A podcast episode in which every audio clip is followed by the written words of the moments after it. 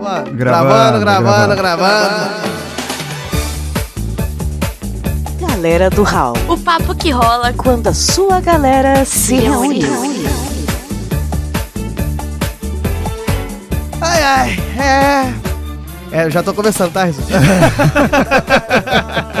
Jesus? Que geralmente eu suspiro de preguiça antes, né? Ele suspira de preguiça É, é a preguiça durante. de quem tá de férias, Jesus. É a preguiça. É, É a preguiça, é a de quem tá de férias. Eu queria tanto outra água de coco, mas eu não quero levantar daqui, cara. Tá tão bom. Olha esse barulho de mar ao fundo, ó. Que gostoso, que beleza. Delícia! Mas sabe, sabe, o- uma coisa boa desse final de ano, a gente chegando nesse final de ano, essa preguiça, essa coisa de água de coco, sabe o que, que tem de bom? O que que tem de bom? Hoje é a última vez que você escuta Ei, fim, no ano. Não, é. o- o- hoje é a última vez que eu escuto no ano. Isso me causa uma surdez assim de uma semana, entendeu? É, mas é isso, meu caro ouvinte. A gente tá aqui no clima de férias, clima de final de ano, pra avisar que a gente não tá afim de lançar episódio Galera do Hall agora, não. Seguindo as férias do ano passado, Exatamente. A gente não vai fazer episódio, a gente vai botar episódio dos outros pra dizer que a gente é maneiro, mas na verdade a gente tá de férias. Isso, aí dá uma podosfera unida. A gente aqui gosta de indicar as pessoas, mas na Porra verdade é que a gente não nenhuma. quer trabalhar mesmo, não. É isso mesmo. A gente tanto não quer trabalhar que o Mogli não nem vir hoje. Hoje é dia 20. Ele falou, ó, do dia 15, eu não quero mais, em diante, eu não quero mais ver vocês. Não quero ouvir a voz de vocês. Só uma então ele não tá aqui por causa vergonha. disso. Já foi visitar a família, tá lá com o Balu, tá, lá com Baguera. Tá lá com um tigre de bengala, andando lá no meio da matilha, e a gente tá aqui e a gente tem que indicar alguém, né, Rissuti? A gente tem que indicar alguém. É isso. Então, vamos fingir que é tipo no aleatório, que a gente fechou o dedo e vamos. e Vamos, é, pega, pega é. essa carta aí, ó. Essa carta que pediram pra gente indicar, né? Eles mandam cartas aqui Ô, isso, você sabe que eu tô de férias, né? Você tá botando, fazendo botar barulho Ah, de mas pega carta só aqui, essa aí, né? pega essa primeira aí mesmo, não precisa mexer muito, aqui. não. Ah, é, beleza, aqui. né?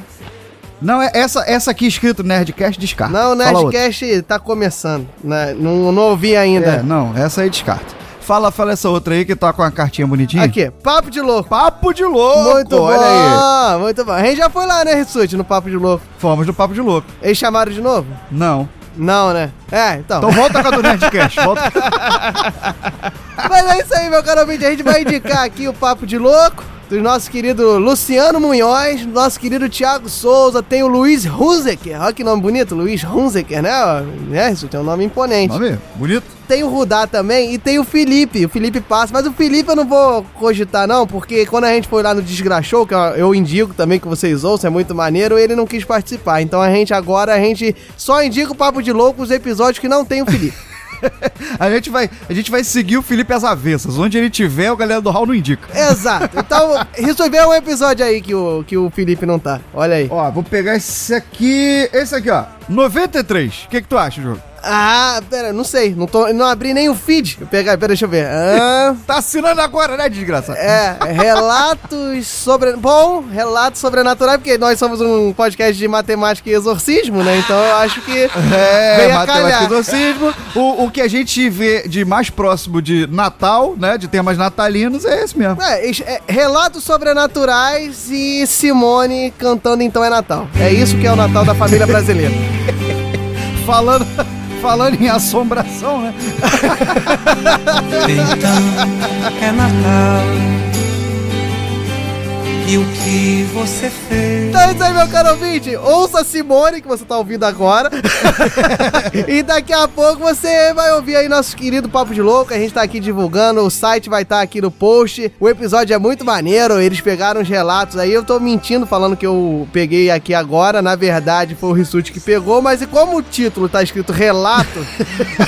Como tá escrito relatos sobrenaturais e aqui no post aqui tá dizendo que eles pegaram mensagens de ouvintes, eu acredito que é um monte de gente falando de história de terror e eles lá provavelmente cagando de medo. Porque o Luiz Hunziker, eu tenho certeza que cagou de medo. Porque ele tem cara de cagão.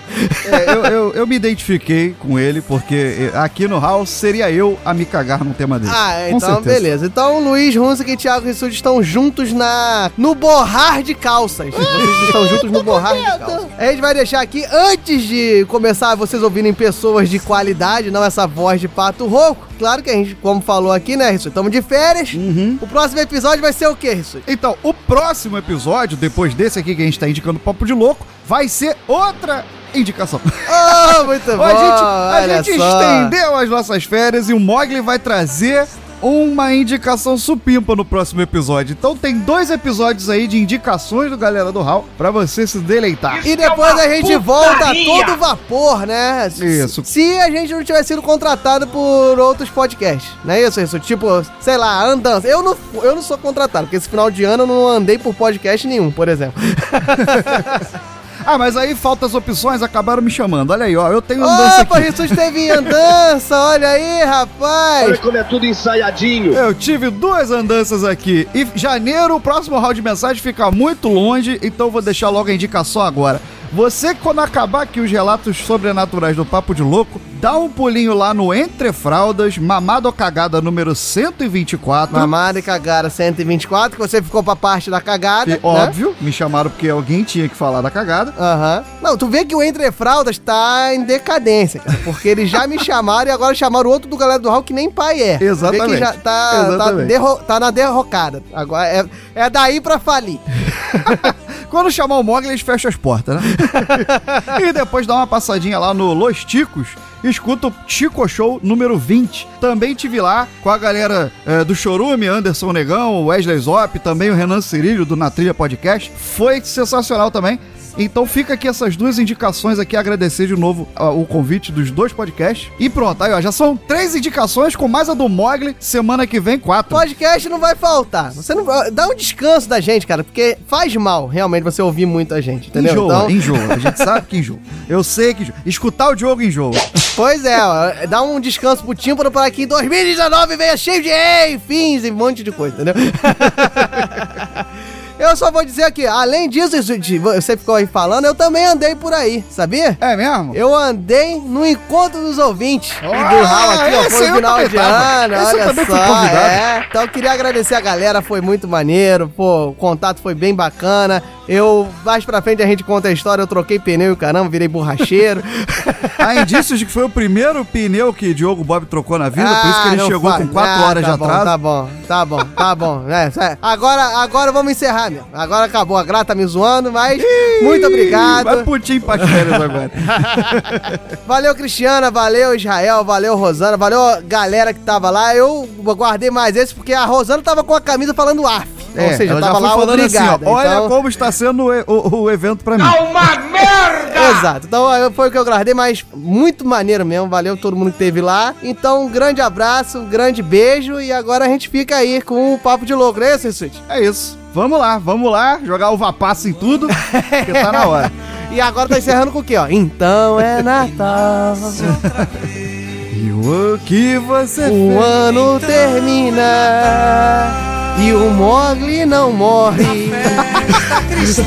A versão ficou melhor do que a da Simone. Do velho e do novo. Valeu, galera. Valeu, um abraço. Feliz ano novo aí pra todo O mundo. Feliz Natal. Então, bom Natal. E o ano novo também. Que seja feliz quem. Galera do Raul.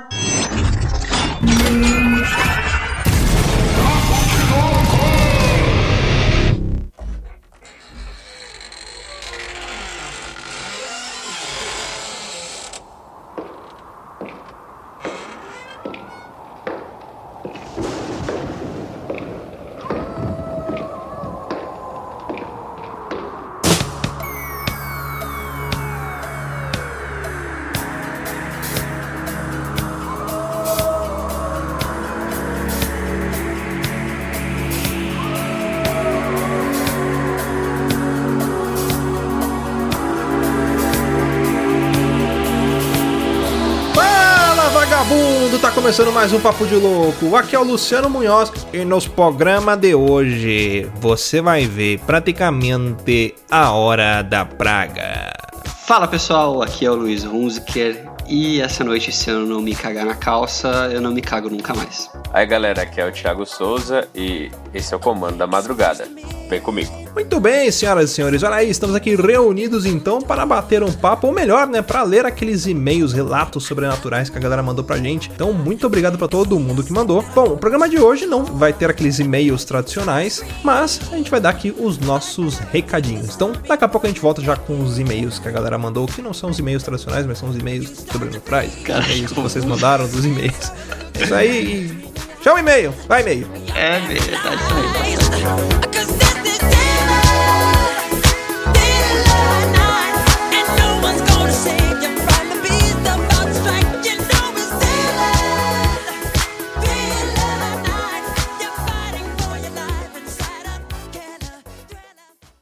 De papo de louco cortados de programa por motivos de que eu quis. Continuem agora com relatos sobrenaturais. Galera do Raul.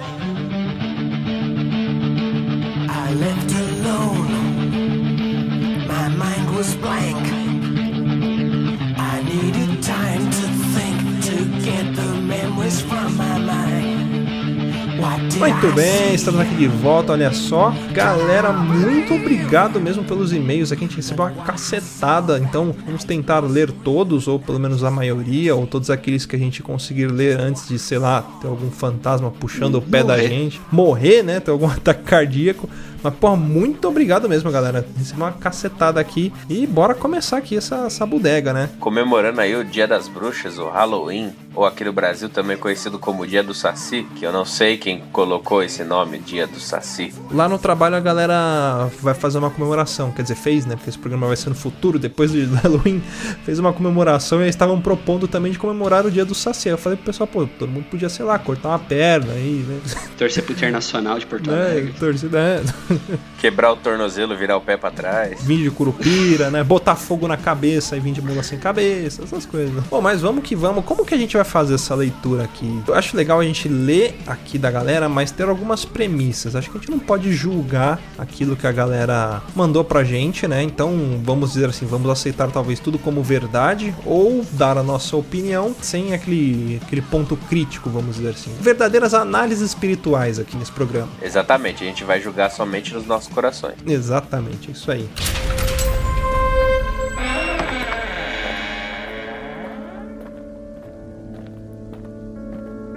Bom, Lu, vou começar aqui é, o e-mail que a gente recebeu do Eduardo Gomes de São Paulo. Ele é empresário e não deixou a idade, né? Então a gente vai ter que dar uma idade pra ele, certo? Exatamente. Quantos anos o Eduardo tem? 666. Pode ser. Ele é um empresário do satanás. Não, brincadeira.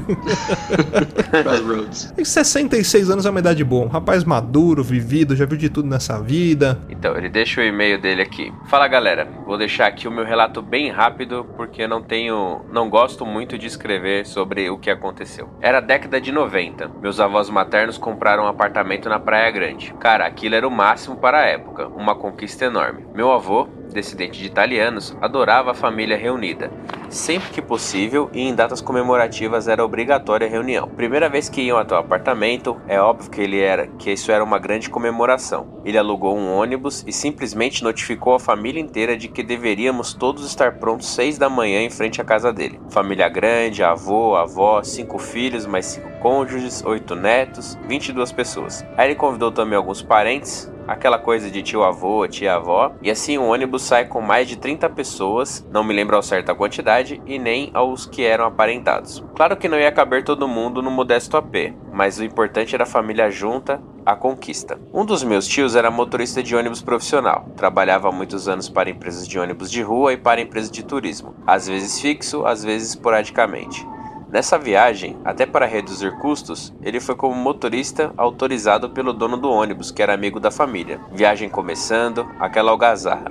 Ninguém conseguia ficar quieto ou sentado. Quando iniciamos a descer da serra, os pais mandaram a garotada ficar quieta. Afinal, todos sabiam que as curvas da Anchieta eram perigosas, e para não tirar a atenção do titio, ficamos todos quietos. Foi a chave para todos com menos de 18 anos se aglomerarem na frente do busão para ver o titio pilotando nas curvas da Serra do Mar. Parecia que estávamos pilotando junto com ele. De repente, ao fazer uma curva, simplesmente do nada, todos nós vimos uma senhora atravessando a estrada no sentido do acostamento para a mata à nossa esquerda. Minha prima soltou um grito. O atropelamento era quase inevitável. Ela estava a menos de 10 metros na frente do ônibus. Meu tio freou firme. Sentimos o repuxo, mas era impossível. A velhinha ia ser atropelada. A velhinha meio que acelerou seu deslocamento e foi aí que vimos. Ela não andava, ela flutuava como se deslizasse no chão. Ah, vai tomar no cu.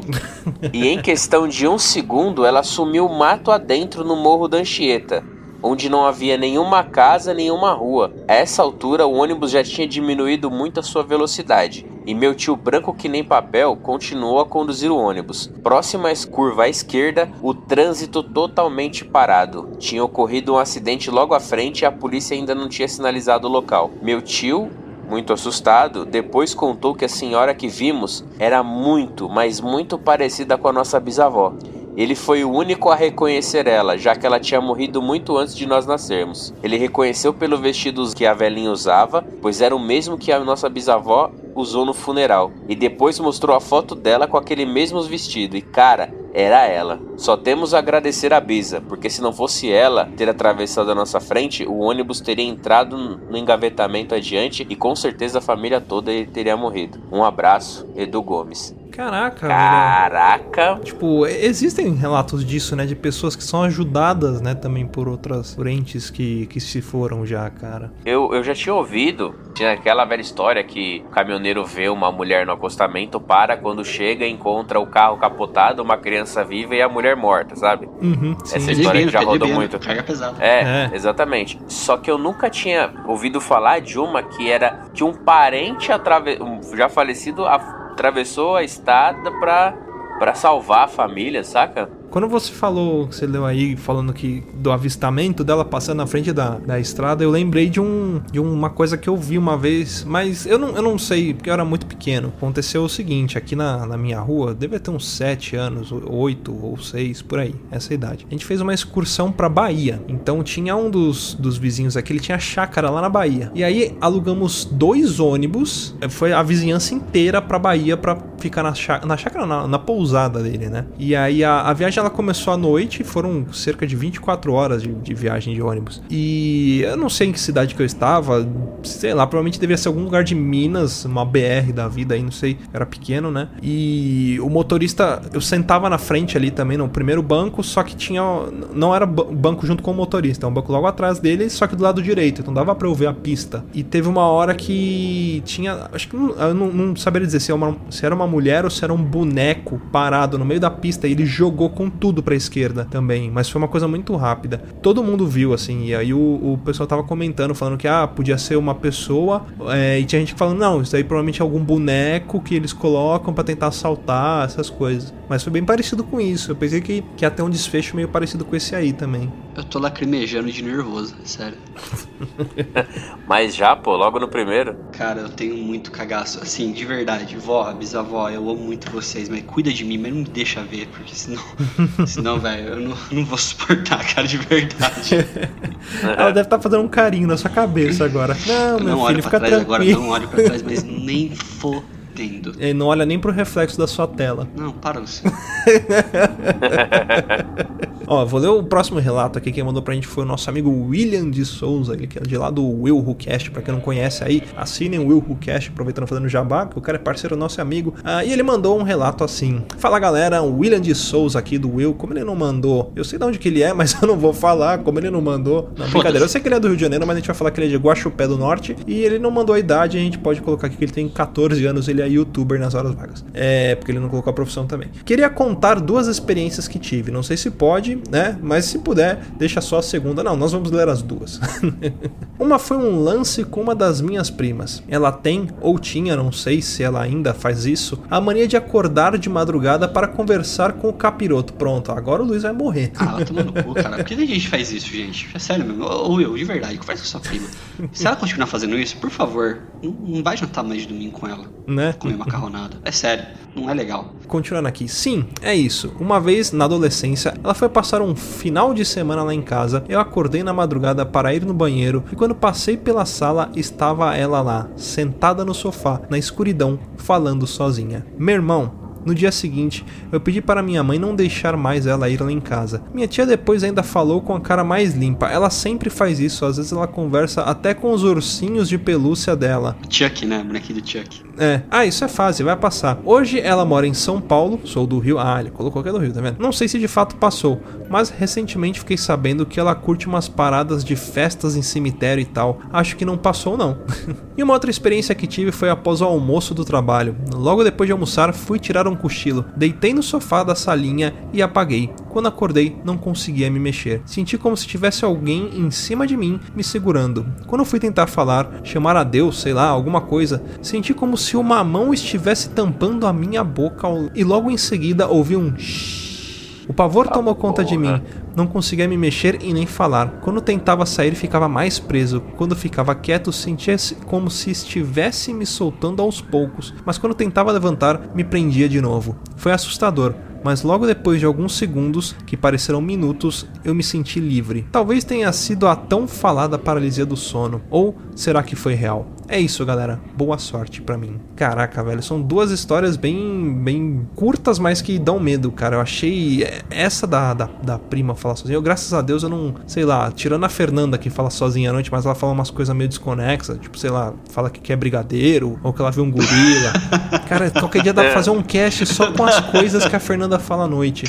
Mas nada aterrorizador. Só que a, a Fernanda, ela tem um, um, um amigo que ele é médium. Ele mora lá no sul, só que às vezes ele vem pra cá, pra São Paulo, ele fica hospedado lá na casa dela. É um grande, um grande amigo da família, amigo meu também, da família dela toda. E ele é médium. Lembra que no cast, nosso primeiro cast de Sobrenatural, eu falei que eu vi no meu. Quando eu era criança, que eu vi no meu quarto uma criatura atacando meu irmão? Sim. Uhum. Ele me mostrou o que, que era. E era um demônio da paralisia do sono. Ele me mostrou, eu, Ah, eu falei, eu mostrei pra ele, né? E eu falei, ó, aconteceu isso, isso e isso. E eu vi uma criatura muito parecida com essa aqui. E aí eu mandei aquela imagem que eu sempre que eu tenho ela guardada aqui e eu sempre mando pra galera quando eu conto essa história. Ele falou, ah, o que você viu foi isso aqui. Porque geralmente eles, eles não sei se eles conseguem voltar no passado ou, ou alguém fala pra eles o que foi que que aconteceu naquele momento, né? E aí ele falou que você viu foi isso aqui e ele não sabia o nome. E aí ele jogou no Google lá demônio do sono. E eu falei: "Ah, isso é um incubus, né? Um incubus que é também conhecido como demônio do sono". E a imagem que ele me mostrou era um demônio em cima de uma pessoa com a mão na boca, exatamente como o Will trouxe na segunda história aí. Só que eu vi, eu vi ele atacando o meu irmão. Tipo, isso foi engraçado. Ele não estava em cima de mim, ele estava atacando o meu irmão. Eu queria levantar uma, uma questão da segunda história do Will, porque assim, paralisia do sono é a primeira. Não que eu seja um especialista, tá? Mas já assisti documentário, já vimos filmes, já vi vídeo. Cara, nessa paralisia do sono, se foi uma paralisia do sono dele, tem um elemento inédito, que é o som. É, é É verdade. o primeiro relato, é o primeiro relato que eu vejo que alguém fala que ouviu alguma coisa. Geralmente a pessoa vê, a pessoa sente, a pessoa sabe, sente a presença, a pessoa vê no canto do olho, às vezes é nítido na sua frente, mas nunca com som. Porque tipo, se vocês já têm ouvido isso, Eu não lembro também quando Eu, eu, vi a eu criatura. acho que a única história que eu lembro é de um documentário que a pessoa falava que ouvia o, o Demon falando com ela alguma coisa, mas lembro que, que era agora também. Só que depois daquele documentário, daquele. Deixa eu voltar nesse assunto de novo, que tô de verdade arrepiado aqui. Depois daquele episódio que o Thiago falou da experiência de paralisia do sono dele, cara, eu assisti aquele documentário da Netflix, acho que chama Nightmare, não é? Nightmare. Nightmare. É. Cara, eu fiquei uma semana sem dormir direito. Eu tinha medo de dormir, na verdade. Eu sou, de verdade, eu sou mega cagão, pessoal. Não, parece que é brincadeira, mas é, é verdade. Eu, eu adoro filme de terror, mas eu sou um mega cagão pra se acontecer comigo. Tipo, eu tenho medo de que as coisas aconteçam comigo. Depois disso, eu comecei a pesquisar tudo mais, assim, e é bizarro a quantidade de relato que tem disso, cara. É muito bizarro. Bizarro mesmo, cara. Muita gente absurdo. relata que tem. é muito mais comum do que a gente pensa, cara. Da prima dele falar com, com, com. De verdade, eu não conviveria com uma pessoa dessa muito frequentemente, mas que eu teria um mega cagaço sabendo dessa história, cara. Cara, eu sou daquela. Igual o choque de cultura fala, né? Que a madeira é a arma do diálogo. Eu tinha descido o cacete na menina, cara. Sabe? Você acorda de noite, a menina tá sentada no escuro falando: Ei, ei, menino, eu doce. Era já uma bicuda, uma coturnada na cara e já. E pronto, velho. Dá um de né? raia na orelha e pronto. É, já meia lua de compasso e pronto. Então a próxima história aqui, pessoal, é da Poliana Azevedo. Ela fala aqui: Olá, vagabundos. Meu nome é Poliana, tenho 21 anos e moro em Mogi das Cruzes, São Paulo. Ela colocou entre parênteses aqui, não trabalho no momento. Mas podem inventar qualquer coisa aí. Que, que... Eu acho que ela é escritora Escritora, de que, de que gênero? de diários. Porque tem um- uma novela chamada O Diário de Poliana. Nossa, tio, sério mesmo? Sério mesmo? É no SBT, eu posso fazer. O que você pode fazer? Não falar no podcast, mas tudo bem. Então, a Poliana, 21 anos, escritora de diários de Poliana. Desde criança tenho sonhos, entre aspas aqui, diferentes. Alguns parecem tão reais que quando acordo fico perguntando se aquilo aconteceu de verdade. Outros já até se tornaram realidades. Quando eu estava com mais ou menos 10 anos, tive um sonho, ou pesadelo, ou sei lá o que, muito estranho. Estava dormindo quando senti algo segurar meu pescoço e me levantar. Tentava respirar ou gritar, mas não conseguia. Era algo gigante, uma espécie de cachorro com pelos laranja parecendo fogo, olhos vermelhos sangrentos e garras bem afiadas. A única coisa que eu conseguia fazer era balançar meus pés que estavam suspensos, mas não conseguia chutar aquilo. Entrei em desespero e comecei a chorar, mas nada da minha voz saía. Até que senti a coisa me jogar com força na cama, sumir e ficar tudo escuro. Quando acordei, meu pescoço e minhas costas estavam doloridas, como se algo tivesse me segurado e me jogado, mas apenas pensei que tinha tido um pesadelo e havia dormido de mau jeito. Contei para minha mãe e ela disse que havia tido o mesmo sonho. Não tenho esse sonho constantemente, mas sempre que sonho com isso, acordo como se algo realmente tivesse me machucado quando eu estava dormindo. Ok, Caralho, eu, ga... ok. Tá que pariu, velho. Poliana, eu tenho velho. notícias pra você. Eu não sei se você tem alguma pessoa próxima de você, uma pessoa, algum ente que você perdeu, mas pode ser que este ser seja um ente. Por que, que eu estou falando disso? O dia que esse meu amigo ele veio pra cá pra São Paulo, ele passou aqui em casa também. E eu recebi alguns outros amigos e ele começou a revelar coisas pra um dos meus amigos que tava aqui, falando a respeito da vida dele do nada. Simplesmente ele- eles não se conheciam e ele começou a falar coisas da vida pessoal desse meu amigo que ele não conhecia. Coisas como, por exemplo, ele ter perdido o pai dele. E o porquê que ele estava falando isso. Ele começou a contar que o pai dele, ele perdeu o pai dele em um, um assassinato. E o pai dele estava ali. E estava se comunicando com ele aqui em casa. E ele começava a falar as coisas e ele fechava o olho e começava a fazer como se estivesse psicografando. Só que na hora ele não estava com papel e caneta. Então ele, ele mexia a mão e ele falava algumas coisas. E aí tinha hora que ele abaixava a cabeça, ele mexia a mão, tinha hora que ele levantava a cabeça, ele falava com esse meu amigo ele contava coisas. Ele não falou isso pra esse meu amigo, mas depois, nesse mesmo momento em que eu falei a respeito do, da criatura que eu vi, ele falou pra mim: o pai do seu amigo estava se transformando nessa criatura aqui. Por quê? Como o pai dele faleceu e ele era criança e foi em uma tragédia, ele tinha explicado que o pai dele jurou proteger o filho dele, né, que é esse meu amigo. E ele ia ficar aqui na Terra por todo o tempo de vida que ele deveria viver na Terra, o tempo que ele deveria ter vivido, morrido de morte natural ou que chegasse realmente o tempo dele. Então ele tinha mais pelo menos uns 40 anos pra ele ficar aqui na Terra antes dele ser chamado, né, vamos dizer assim, Pra ter sido a hora dele, porque ele foi e não era a hora dele. E como ele ficava aqui na Terra, ele estava muito preso, principalmente por conta de querer proteger o filho dele, ele começou a se transformar nessa criatura, que é uma criatura bestial. Ele ajudou esse meu amigo, teve algumas orientações espirituais, o que ele podia fazer para que o pai dele encontrasse o caminho da luz, enfim. Então, Poliana, se você tiver algum ente que você perdeu, é, sei lá, se você acreditar, ore por essa pessoa, ou tome cuidado. Ou se não for algum ente, talvez seja alguma pessoa próxima que viveu nessa casa que você vive antes. Enfim, só busque proteção. É, cara, porque é preocupante você ter essa, esse tipo de manifestação, assim, né? Você falar, não, isso daí é um, é um, é um ente, mas, tipo, não, não, não é uma atitude de alguém que quer proteger, né? Tipo, de levantar pelo pescoço e tal. É, é uma agressão, né? É, mas aí o que acontece? Essa criatura, ela começa a perder a humanidade dela. Ela começa a se transformar em um bicho e começa a ter instintos de animais. Então ela perde o controle dela mesma. Então aí ela começa às vezes até a atacar a pessoa em quem ela quer proteger. É duas notícias pra Poliana. A primeira, a ruim, é que pode ser um ente dela. A boa é que ela vai poder assistir várias séries de madrugada que não vai poder dormir mais, cara. Que pelo amor de Deus, se fosse ela, não. Caraca, velho. Ó, de verdade, cara. Essa- esse tipo de história, quando envolve. é, Quando a pessoa conta uma história, né, que envolve é, é, sinais físicos, né? Tipo, depois de um sonho, alguma coisa, ou uma, um ataque desse assim.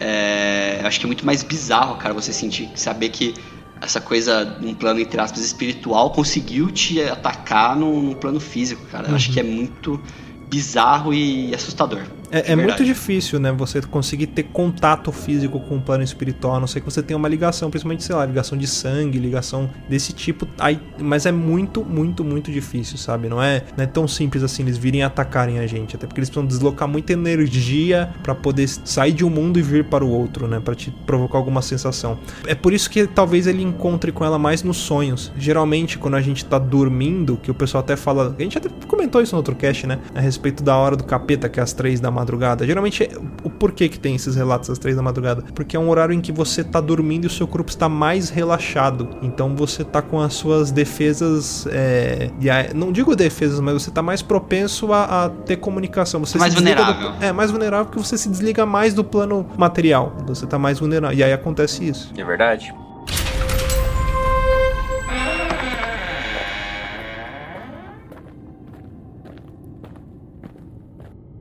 O próximo relato é do Sebastião Nunes. É de Vitória, no Espírito Santo. A gente não sabe a idade dele, acho que ele tem o quê? uns 30 e 11 anos, mais ou menos. Mais ou 30 e ou, 11. acho que ou 40 e 12 ou 30 e 11, por aí. Cara, uma carinha de 50 e 13. Vamos lá. O ano era 2001. Voltei de mais um dia de trabalho por volta das 23 horas. Após o jantar, estava com toalha de banho na cintura lavando louça. Como de costume, meu pai entrou bastante bêbado e sentou-se à mesa. Retirou uma faca que sempre estava com ele e colocou sobre ela. O diferente desta noite foram as palavras que, que ele começou a proferir em seguida. Assim que ele entrou, começou a dizer: Hoje quero matar um, quero sangue. Como eu estava de costas para ele, me virei e falei: O que foi, pai? O que, que está acontecendo? Tenho que matar um hoje, não tem jeito. Fui até ele, achando que estava brincando, mas quando cheguei perto, não o reconheci. Ele olhou diretamente nos meus olhos e disse com toda frieza: Sai daqui, sai de perto de mim. Estou sentindo gosto de sangue na boca. Debruçou-se sobre a mesa e começou a xingar. Não eram xingamentos específicos, eram aleatórios. Por desgraça, demônio, diabo. Ficou nisso por um tempo. Nesse momento, peguei a faca e joguei atrás de uma bicicleta que ficava na cozinha e me voltei para a pia. De repente, ele começou a falar em sangue novamente. Me virei em sua direção e o vi procurando a faca em cima da mesa. Como não encontrou, veio para cima de mim e tentou socar meu rosto. Desviei algumas vezes e tive que segurar sua mão pelo punho. Não adiantou. Ele continuou tentando com o outro braço. Passou pela minha cabeça que não poderia soltá-lo e que deveria segurar o outro mais rápido possível. Tive mais dificuldade, mas enfim consegui. Segurei seus punhos e ele começou a forçar de maneira a tentar se soltar. Como eu estava encostado na pia, minha posição era desfavorável. Percebi que tinha que imobilizá-lo porque senão ia ficar naquilo a noite toda. Com muita dificuldade consegui derrubá-lo no chão. E digo muita dificuldade mesmo. E não era para ser assim. Ele é um senhor de 65 anos, aproximadamente 1,70m de altura e pesava uns 70 quilos. Eu estava com 25 anos, 1,76 de altura e já tinha atingido os três dígitos, 110 quilos na época. No chão sobre ele, segurando seus punhos, e eu tentava segurar suas pernas com as minhas pernas. Foi assim a minha tentativa de impedi-lo. Tive que segurá-lo com toda a força possível. Como não conseguia sair apesar da força normal que fizera, ele começou a me dar cabeçadas. Consegui desviar de algumas, mas não de todas. Não queria atacá-lo. Como ele não pôde soltar seus braços, meu rosto ficou próximo do seu. Foi aí que uma cabeçada me acertou minha boca e abriu meus lábios, que começaram a sang- a sangrar. Consegui melhorar um pouco a minha posição, de modo que ele não conseguisse mais me acertar. E foi o que aconteceu. Em seguida, que realmente me assustou. Ele começou a urrar, urrar feito um animal, com os ruídos e sons sem sentido saindo de sua boca. Tentou me morder diversas vezes, como não conseguiu, ele começou a cuspir nos meus braços e no meu rosto. Isso, meus amigos, foi assustador. Cheguei a pensar em desferir golpes para desacordá-lo. Entretanto, o receio de não dar certo e ele escapar foi maior. A única coisa que fiz foi apertar ainda mais seus braços. Em algum momento dessa confusão, minha irmã havia corrido para chamar ajuda.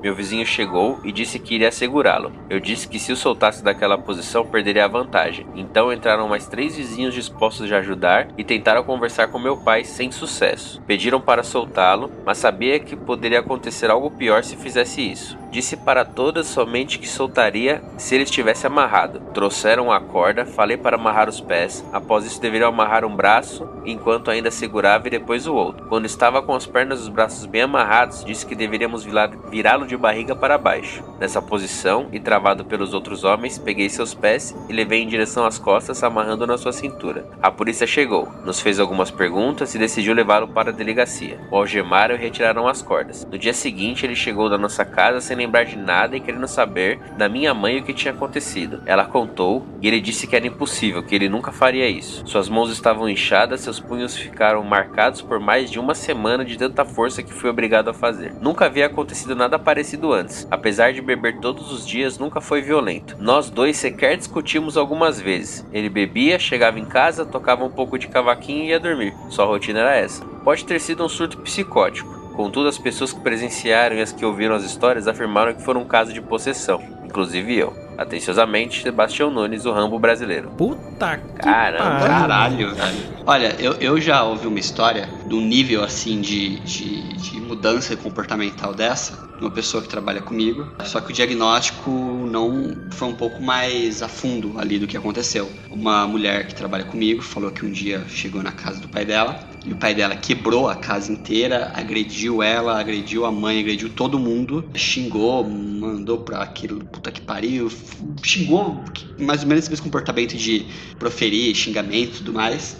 Mandaram esse, o pai dela um manicômio para tentar acalmar, sedar né, e tentar acompanhar o que estava acontecendo com ele. Ele continuou com essa mesma, esse mesmo comportamento por algum tempo. Depois de alguns exames, viram que era um câncer na próstata dele que estava fazendo isso, que estava mexendo alguma coisa na, na, na- não sei se era na circulação. Ah, Na, não, na circulação tudo mais, no humor, nananã, e fazia com que o cérebro dele tivesse algumas reações por conta do câncer na próstata. Aí tratou, o cara tá normal hoje, cara.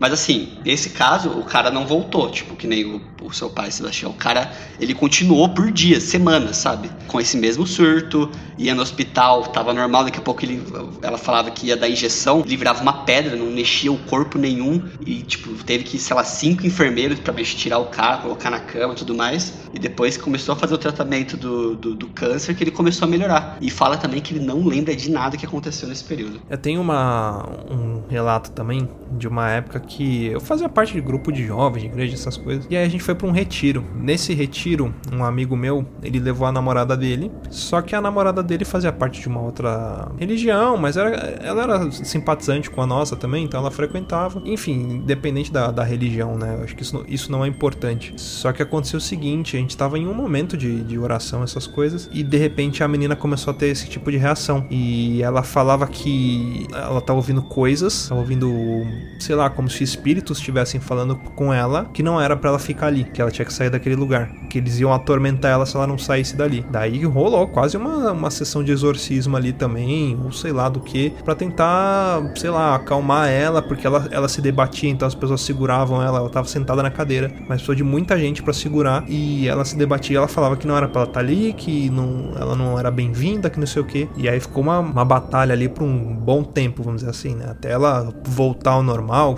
chamaram a, a, freira, chamou todo mundo que tava ali pra poder ajudar também, mas era uma situação muito difícil. Ela era uma garota, sei lá, devia pesar uns 60 quilos e cara, tinha quatro, cinco pessoas, inclusive eu, segurando ela. Digo inclusive eu porque os ouvintes me conhecem sabem que eu sou uma, uma criança inglesa, né? Então foi algo bem, bem pesado assim também.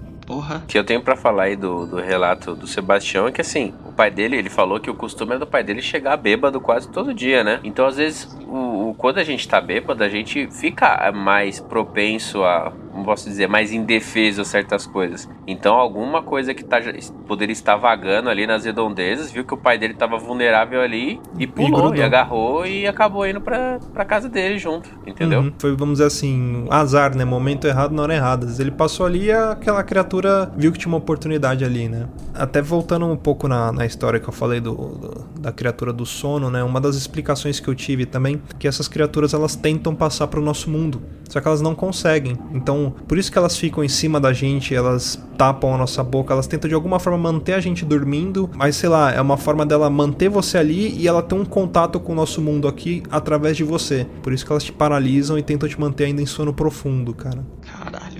Próximo e-mail que mandou pra gente foi uma ouvinte que ela pediu para não ser identificada. Mas através da história ela vai saber que foi ela que enviou. E ela começou e-mail assim: Boa tarde, tudo bem? Comecei a ouvir o podcast há pouco tempo, já estou viciada. Adoro as histórias de vocês, são muito engraçadas. Nada forçado, é muito bom. Estou ouvindo em ordem aleatória, então não sei como funciona a leitura dos relatos, pois os e-mails de vocês citam os nomes das pessoas. Se possível, deixarem anônimo. Não contém nomes. Muito obrigado, parabéns pelo trabalho de vocês. Então, muito obrigado aí, caro ouvinte ou caro ouvinte. Xuxa né, Meneghel. essa pessoa aí. Vamos, vamos dar o nome de Xuxa, Xuxa Aragão, pra, uma mistura de Xuxa, Xuxa com Renato Aragão. Aragão. Nossa senhora, que desgraça. E o e-mail começa assim: paralisia do sono. Olha ele voltando. De novo, caralho. E é recente esse Tá vendo? É mais comum, é mais comum do que a gente acha, hein, cara? Porra. Uhum. Tá escrito assim aqui, ó. No dia 9 do 9 de 2018, meu namorado tomou muita água e refrigerante antes de dormir. Por isso, me avisou que não iria dormir abraçado comigo, pois não queria me incomodar quando levantasse para ir ao banheiro. Seriam várias vezes. Estávamos dormindo em um colchão de solteiro no chão. Como minha cama de solteira é estreita e eu tenho medo de cair, colocamos o colchão no chão, entre meu armário de roupas e cama. Dormimos bem grudados, ele do lado do armário e eu do lado da cama. A porta do meu quarto fica em frente a essa cama. É de madeira, já está velha e faz muito barulho. Apesar do cuidado dele comigo, para não me incomodar, acordei junto com ele algumas vezes. Ou quando ele se levantava para ir ao banheiro, ou quando voltava para o colchão. Sem contar as vezes que ele me acordava para colocar soro fisiológico no nariz, pois com esse tempo seco, sofro bastante com o nariz ressecado e entupido. Tamo junto, Xuxa.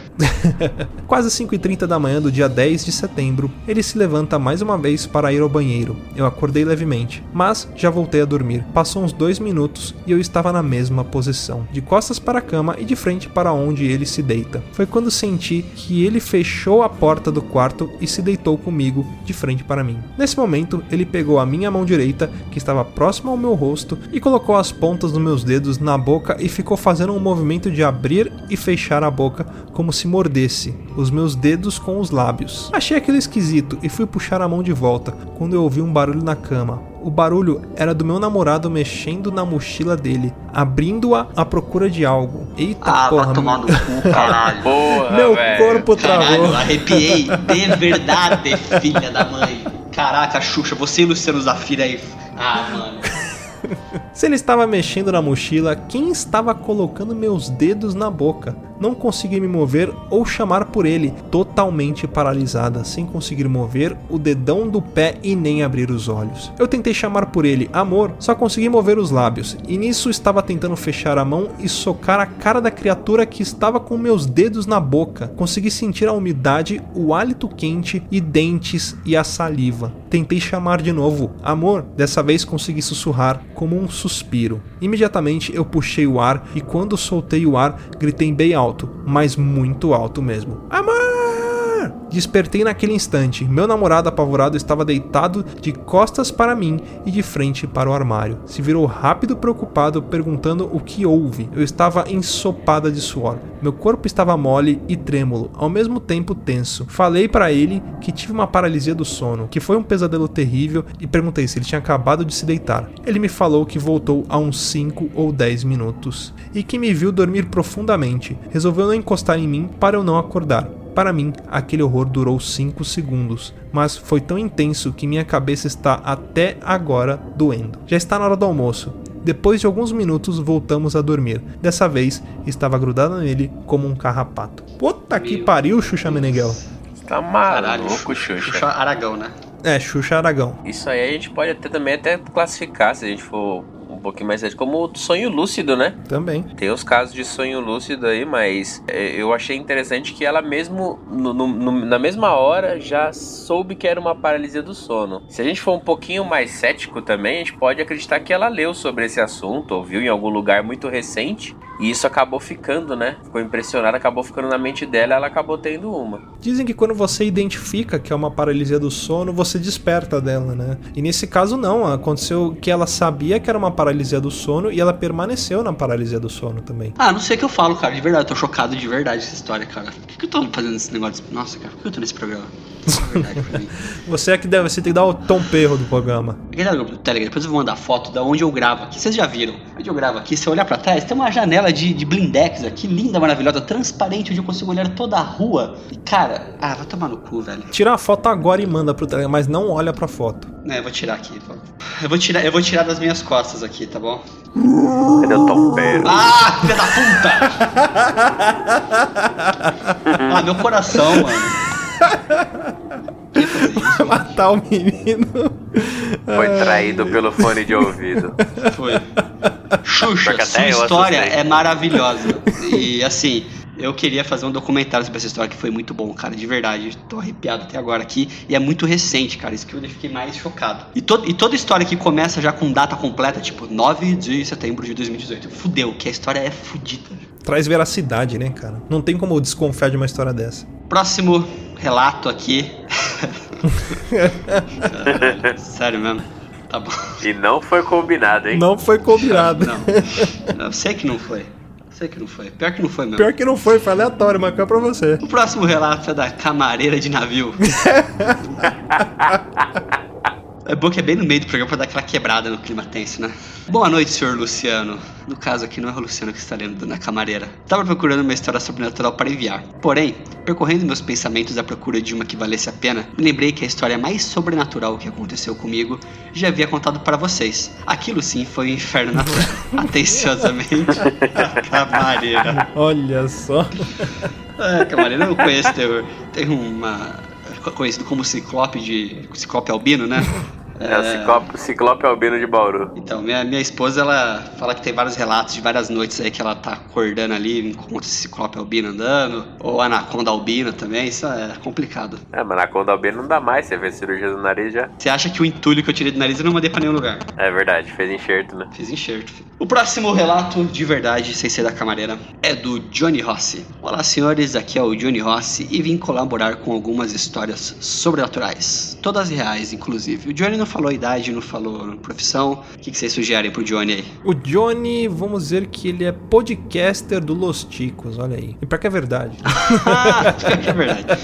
Faz Nosso sentido amigo agora, Johnny cara. do Los Ticos. Um abraço pra galera aí. Primeira história. No ano de 2004, eu estava na cidade de Casa Branca, que não é em Washington, para passar o Réveillon com a família de um amigo. A comemoração seria feita em um sítio perto da casa onde estávamos. Na noite da virada, pouco antes da meia-noite, fomos eu e meu amigo para o sítio. Parte das pessoas já tinham ido e outra parte iria em seguida. Fomos andando até lá. A rua onde estávamos dava em uma avenida, entre aspas. Cidade interior, ruas de barro, uma principal, outras tinham início por ela. Ou seja, não era uma avenida, avenida, né? Aquelas ruas principais de cidade pequena. E andando por ela, chegávamos na quinta rua, a única que tinha um mata-burro e tinha mais à frente uma bifurcação, sendo o lado direito para o sítio e o lado esquerdo para outras ruas. Entramos então na rua em questão. Passamos pelo mata-burro e chegamos onde deveria estar a bifurcação. O caminho estava fechado com um mato alto, sem qualquer passagem. Achamos o fato estranho e pensamos ter passado da rua. Olhamos para o matagal ao lado e conseguimos contar as ruas. Aparentemente,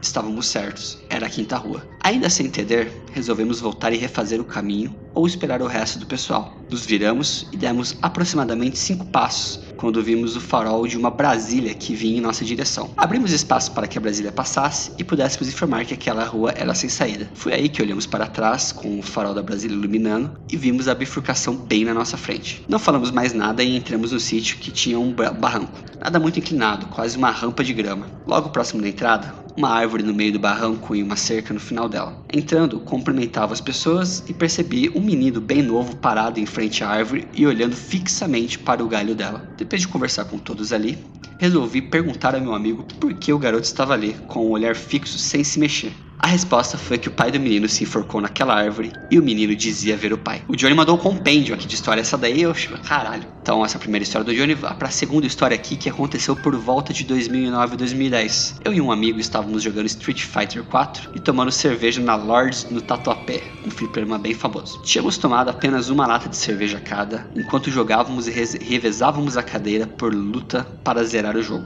Um garoto apareceu pedindo uma ficha enquanto meu amigo jogava e nós negamos. Em seguida, a partida terminou e trocamos de cadeira para que eu jogasse. Quando terminei o round, olhei rapidamente para meu amigo e voltei a olhar para a tela novamente. Porém, quando olhei, havia uma mão preta com dedos longos e ossudos no meu ombro, com a ponta dos dedos chegando na altura do peito. Olhei novamente e ele estava totalmente pálido, com os olhos arregalados e um de seus dreads balançando. Quando perguntei, você viu? Ele me respondeu com o que você viu. Eu disse então que tinha visto uma mão e lhe disse que viu a sombra inteira parada ao lado dele que saiu rapidamente do lugar quando ele olhou. Cara, o Johnny tá, tá bem, Johnny. Que porra. Terceira história aqui. Estávamos eu, esse mesmo amigo do fliperama e uma amiga, Natasha. O Thiago conhece ela. Conhece ela, Thiago? Conheço. Em um bar, tomando cerveja como fazíamos sempre. De repente, a menina baixou a cabeça, fazendo o cabelo cobrir parte de seu rosto, levantando o olhar sem levantar a cabeça. Ficou com um olhar sinistro e uma fisionomia que parecia diferente. Começou a falar em uma voz que não era comum dela, enquanto apontava para o meu amigo. Você tem que tomar cuidado. É uma pessoa com uma luz muito forte e os outros se aproveitam disso. Se aproximam de você para tentar sugar essa luz. Você precisa procurar o seu pai precisa falar com ele. Em seguida, ela levantou a cabeça e voltou à sua fisionomia e voz normal, olhando com cara de paisagem e perguntando: O que foi? Começamos a rir e contar o que aconteceu, e ela disse que a gente estava zoando ela, que estávamos conversando sobre um outro assunto, que havia acabado há 10 minutos atrás. Tomar no cu, Natasha. Vai se foder, nunca mais falo com ela. Isso foi sincero, cara. E a quarta e última história aqui do Johnny. Eu sempre tive sonhos estranhos com coisas muito bizarras e em muitos sonhos, principalmente quando o sonho tinha algum acontecimento importante, aparecia uma garota bem nova, de cabelos pretos e pele bem branca, sempre usando um vestido branco. Muitas vezes só eu enxergava ela nos sonhos e algumas vezes ela parecia acompanhada de alguém que eu conhecia. Certa vez eu dormi e acordei na madrugada da mesma forma que dormi. TV ligada com o filme policial passando na Globo, o edredom cobrindo até a altura do meu peito e o controle próximo à minha mão esquerda. Resolvi desligar a TV, mas tive dificuldades em esticar meu braço para pegar o controle. Foi então que olhei para a porta, que ficava na diagonal esquerda do pé da minha cama. E ali estava a garotinha me olhando, mas dessa vez com um vestido preto rendado e com detalhes em azul. Ela então correu e saltou em cima da cama com os joelhos apoiados próximos à minha barriga e as mãos apoiadas próximas ao meu ombro. Colocou o rosto bem próximo do meu e, abrindo a boca ao máximo,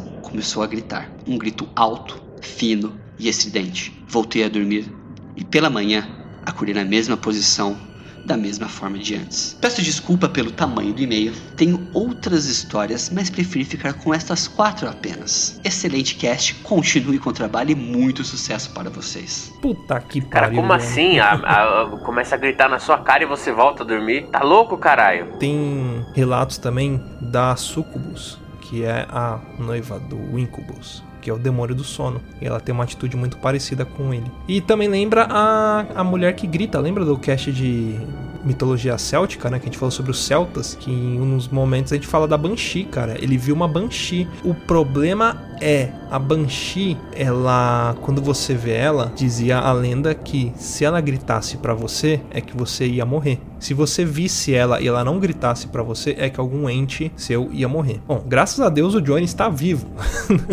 Mas é uma, é uma coisa aí pra se preocupar. Ou será que não? Não que eu queira te botar medo, Johnny. Não, se o cara É. falou que tem outras histórias, ele fez o compêndio das melhores, o tipo The Best of Stories of Terror from Johnny, cara, eu tenho medo do que vai vir por aí, cara. Porque as quatro maluco? histórias são quatro situações totalmente diferentes, Uhum. é, tipo, é, relatos e, e avistamentos diferentes, mas todos eles com o seu grau de peculiaridade e de cagaço. Vocês repararam uma coisa na primeira história que ele conta do local que ele tá e é como se o local mudasse e depois voltasse? Que ele fala que ele não vê a bifurcação é verdade, e depois né? a bifurcação Parece, volta? Sete além? Exato. é. Exatamente. Será que ele passou por Sete Além também? É isso que eu ia falar, cara. Tipo, no- na primeira história, cara, assim, não tem como ele não ver uma bifurcação, tá ligado? Tipo, é uma paisagem na sua frente, assim. E pelo que ele falou, quando o farol da Brasília iluminou, tava muito próximo, tava na frente deles, cara. Então, assim, ou eles meio que passaram sem querer na frente de um portal, ou de um. Não vou dizer de um portal, vai. Mas de um reflexo de algum lugar paralelo, né? Ou Sete Além, ou algum outro, algum outro tipo. Ou, cara, não sei. Então, nesse primeiro relato, tem duas coisas, cara, que assim, que ele viu isso, né? Aconteceu isso dele não ver a bifurcação. Quando ele chegou no sítio, tinha um garoto que ficava olhando pra árvore aonde o pai se enforcou. E via o pai. E viu o pai. E, eu não- e assim, cara, como assim? Eu fico tentando imaginar qual a relação desses dois, desses dois pontos, saca? Porque é difícil você presenciar, você presenciar duas coisas assim, tipo, que não tem relação nenhuma. O, o Johnny é médium e ele não sabe, cara. E ele tá precisando Mas dar ele uma teve dois aí. tipos de, de, de, de avistamentos ali e não correlacionou os dois, né? É, tanto que É. a garota lá, amiga de vocês, falou pra ele. Foi pra ele que ela falou aquilo ou não? Falou pro amigo? Foi. Não, foi pro amigo dele. Mas mesmo o, assim, o Johnny cara. Tá de, o, o Johnny tá de voyeur de espírito. É. E o do fliperama, então? Nossa, cara, eu conheço essa Lords aí, viu? A Lords, ela é um lugar. É, é um fliperama, é muito conhecido, uma casa de, de, de jogos aqui da Zona Leste, né? Um fliperama lá onde tem Lan House, tem várias máquinas, só que é um ambiente muito pesado. Eu não sei como que é hoje, mas na minha época de adolescência sentia, só que era muito comum você ver pessoas usando drogas ali dentro, é, sei lá, cheirando, fazendo coisas É um assim. ambiente de vício, né, cara? Exatamente. As pessoas se prendem ali com Fliperama, jogos. É um, é um ambiente de diversão, porque cola muito adolescente, a galera se. é, brinca muito, mas você vê que tem muita gente viciada que passa horas ali. E sim, tinham pessoas que usavam drogas ali dentro, né? É, é tenso isso, é um ambiente pesado que atrai também esse tipo de coisa. Exatamente, cara. Tipo, é aquele negócio, né? As energias que são liberadas ali atraem esse tipo de, de, de criatura, vamos dizer assim, né? Exatamente. É um ambiente, né, propício.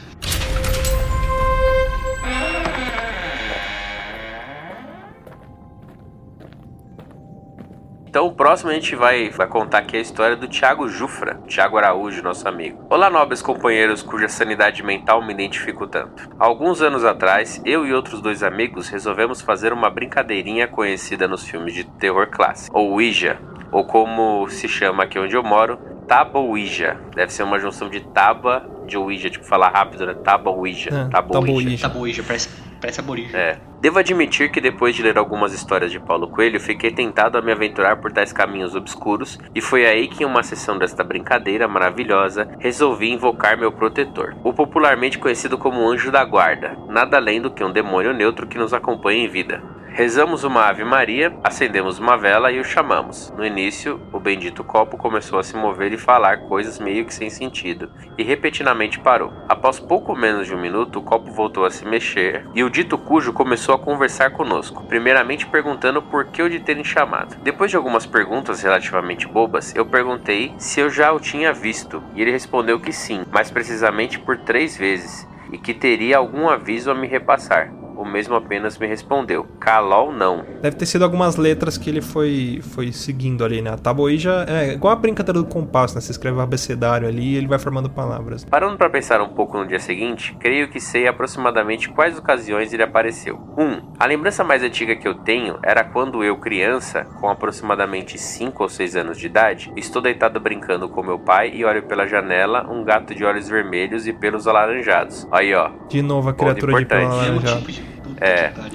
Até parecia o Garfield, só que com uma cara de mal. O detalhe é que não tinha como um gato andar por onde eu vi, pois ele não pulou de lugar algum e estava na altura da janela, mas não na janela, a não ser que o felino flutuasse. 2. Quando eu tinha 13 anos de idade, lembro de que quando esperava pelo ônibus para ir para casa, uma senhora bem idosa me chamou e me pediu um favor. Ela pediu para eu avisar quando passasse um ônibus azul, e eu disse que avisaria logo que o visse. Alguns minutos depois, vejo o ônibus azul, mas ele não passava na via de ônibus, e sim na pista rápida dos carros. Dei sinal e avisei a senhora, que logo me agradeceu e atravessou a avenida entrando assim no ônibus. Na hora não percebi nada, como se estivesse anestesiado, mas depois parando para pensar, reparei numa coisa: só passavam dois tipos de ônibus naquela avenida: os para Calcaia, que são brancos, e os para Fortaleza, que são verdes com preto. Até hoje nunca vi um ônibus parecido e nem mesmo para onde o mesmo tem como destino. Sete além, né, gente? A gente sabe disso. Certeza. 3. Certa vez quando eu tinha 17 anos, jovem, já finalizado o ensino médio, desempregado e sem muitas esperanças, sempre tirava um cochilo às tardes e acordava sempre próximo do horário que minha mãe chegava do trabalho, para dar tempo de lavar os pratos. Um belo dia, um desses cochilos vespertinos, resolvo acordar e dou aquela olhada para cima antes de levantar, quando vejo no telhado da vizinha uma criatura em pé, com vestes pretas, com amarras por volta do corpo todo e me observando com o capuz abaixado, não dando para ver sua face. A nível de semelhança, ele se parecia com um Nazgûl, com uma corda grossa envolvendo seu corpo. Dei aquela piscada forte e logo desapareceu. Recentemente tive a expressão de ter visto novamente, mas em outra forma, quando andava para ir ao trabalho, olhei para um dos prédios ao lado e vejo que na janela havia uma mulher sem roupa me observando. O detalhe é que o rosto dela era uma sombra. Alguns meses depois do mesmo lugar onde eu estava, fui assaltado. Espero que gostem do meu relato super longo que não tenham pesadelos ao dormir. Tiago de Araújo, 30 anos, semi-escravos de uma loja de shopping em Calcaia, Ceará. São vários relatos também parecidos com o do, do Johnny de Sete Além, né? Tem a lenda de que dizem que uma das formas de você ir para Sete Além é pegando um ônibus, né? Exatamente. Às vezes você pega o ônibus errado e vai pra Sete Além. É, provavelmente se ele tivesse embarcado no mesmo ônibus que aquela senhora, ele teria viajado aí pra Sete Além, ter uma experiência, um turismo um pouco diferente. É, mas tem o. Aqui quando você vai pra Sete Além, o pessoal que é de lá não quer você lá. Sabe Verdade, que você eles- não pode estar ali. Então eles, ficam meio que te expulsam, embora, eles né? te trazem de volta. Então eu acho que se esse ônibus fosse pra Sete Além, a velhinha não teria deixado ele embarcar. Mas pelo que eu entendi, então seriam todos avistamentos da mesma entidade que ele conversou, então. Pelo que em ele, formas ele mesmo. diferentes, né?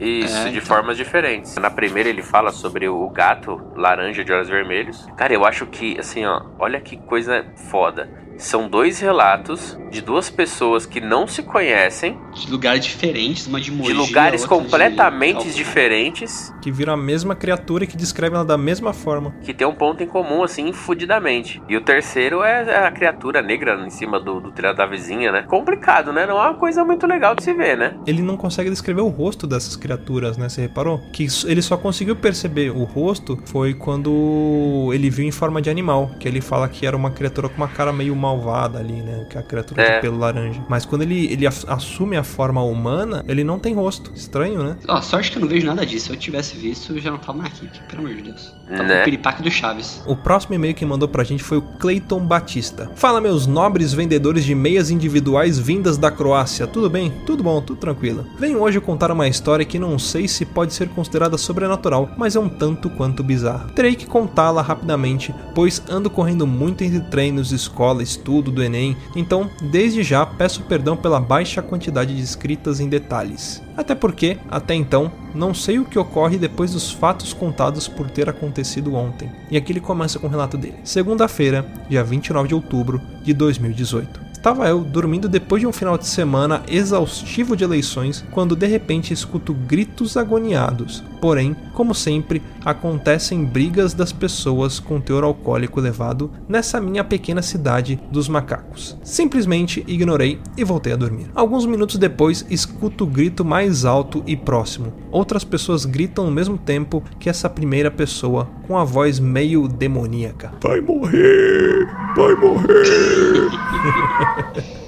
Cara, que medo, velho. Como bom cidadão curioso, resolvi verificar o que estava a acontecer. Para, se necessário, contatar a polícia. Chegando na rua onde corria esse furdunço, vi o dono do bar batendo a cabeça contra a parede enquanto sua mulher e filha gritavam por socorro. Logo após minha chegada, o pastor da igreja que fica ao lado da minha casa também chega e começa a dizer que o dono do bar estava possuído. Então, ele corre em direção ao endemoniado e começa a falar aquelas palavras bizarras de igreja evangélica, parecendo uma cena do filme Exorcista. Quando ele começa a fazer a sua oração, o ololô,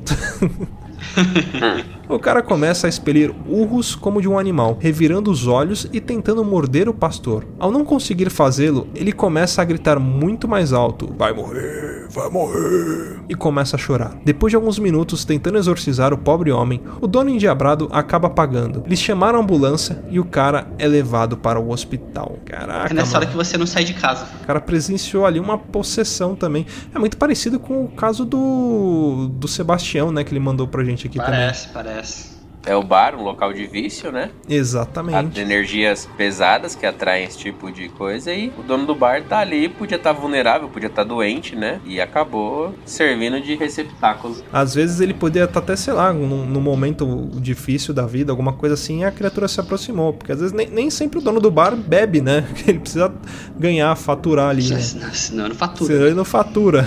Alguém talvez tivesse carregado com alguma energia, levou pro bar e ele, por algum momento de fragilidade, recebeu aquilo, cara. É porque é aquilo que gente falou, né? Com a bebida a pessoa ela acaba ficando um pouco mais frágil, né? Pra, talvez, né? Em teoria, pra poder estar recebendo alguma coisa diferente ali, não sei. É, em defesa, né? É, então ela fica mais indefesa, mais vulnerável. É, é, é bizarro esses, esses relatos de, de, de possessão ou de agir de forma estranha por conta da, da bizarrice, né, do, do que acontece. Esse caso, por exemplo, do, do Clayton aí, que o cara tava batendo a cabeça na, na parede, né? Bizarro. Nenhuma pessoa em sã consciência faria uma atitude dessa, né? Não, e gritando vai morrer. Talvez ele tava gritando para ele mesmo. Você entende, É, pode entende ser, isso? pode ser. Tipo, era, era a criatura pegando o cara e batendo o cara. É, pode Exatamente. Ela agredindo, né? Fisicamente, É. através do. Ele tava da se agredindo o cara. ali, né? É tipo o Eu Mesmo Irene, o cara brigando com ele mesmo, lembra? Tipo Ele- isso. É, mais ou menos isso daí. Ou o Chapolin fazendo uma luta livre. Pega o cadeado e te joga. É. tantas histórias que a gente leu aqui e muitas delas assim parecidas, né, em sentido de da base do que aconteceu e até algumas com relação assim de, de, de acontecimentos parecidos ou de avistamentos parecidos pra gente ver como é que essa coisa é tão comum, né, cara? Quando a gente pediu e-mail pro pessoal, quantidade de e-mail que veio e quantidade de histórias que surgiram, né? Parece que são interligadas, né, cara? São coisas que uma história meio que confirma a outra, mesmo que não de, de forma direta, né? É. Não são his- histórias que Não é se interligam, mas né? são criaturas que estão presentes em histórias diferentes, né? Pra também assim, o que eu ia deixar bem claro aqui pra todos os ouvintes, essas histórias, nenhuma delas foi escrita, editada do jeito que a gente recebeu, a gente tá lendo aqui, né, né, Luciano e Thiago? Ninguém aqui combinou nada, entendeu? Tipo, ah, o fula, a Xuxa combinou com o fulano pra ler a história parecida. né? Não, não. Todas as histórias vieram dos relatos mesmo dos ouvintes E de locais diferentes. locais diferentes, em datas de envio diferentes e tudo mais. Todas elas, e todas elas, muitas delas ali com relações, que nem essa história aí do, do animal que a Xuxa viu lá e o outro lá que viu também um bicho com, tipo, a mesma, entre aspas, característica ali de pele, de, de pelo, pelo laranjado e tal. É coisas que não são, não dá pra você armar. Bom, galera, esse foi mais um cast aqui do Papo de Louco, um pouco diferente, uma temática mais de terror aí, de vivência. Espero que vocês tenham gostado. Queria agradecer muito aos ouvintes que enviaram aqui os relatos pra gente. Muito obrigado mesmo. Sem vocês esse programa não teria acontecido. Fica aqui a nossa gratidão. Obrigado pela participação e até semana que vem. Fiquem com o pesadelo de vocês. Tchau. Bons sonhos. Acessem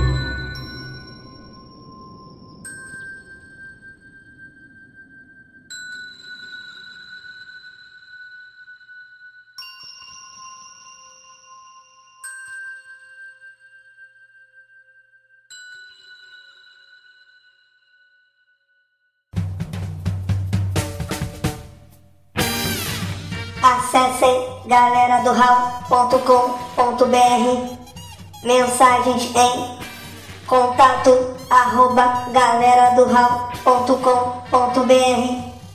Busque por Galera do Hall em Facebook, Instagram, Twitter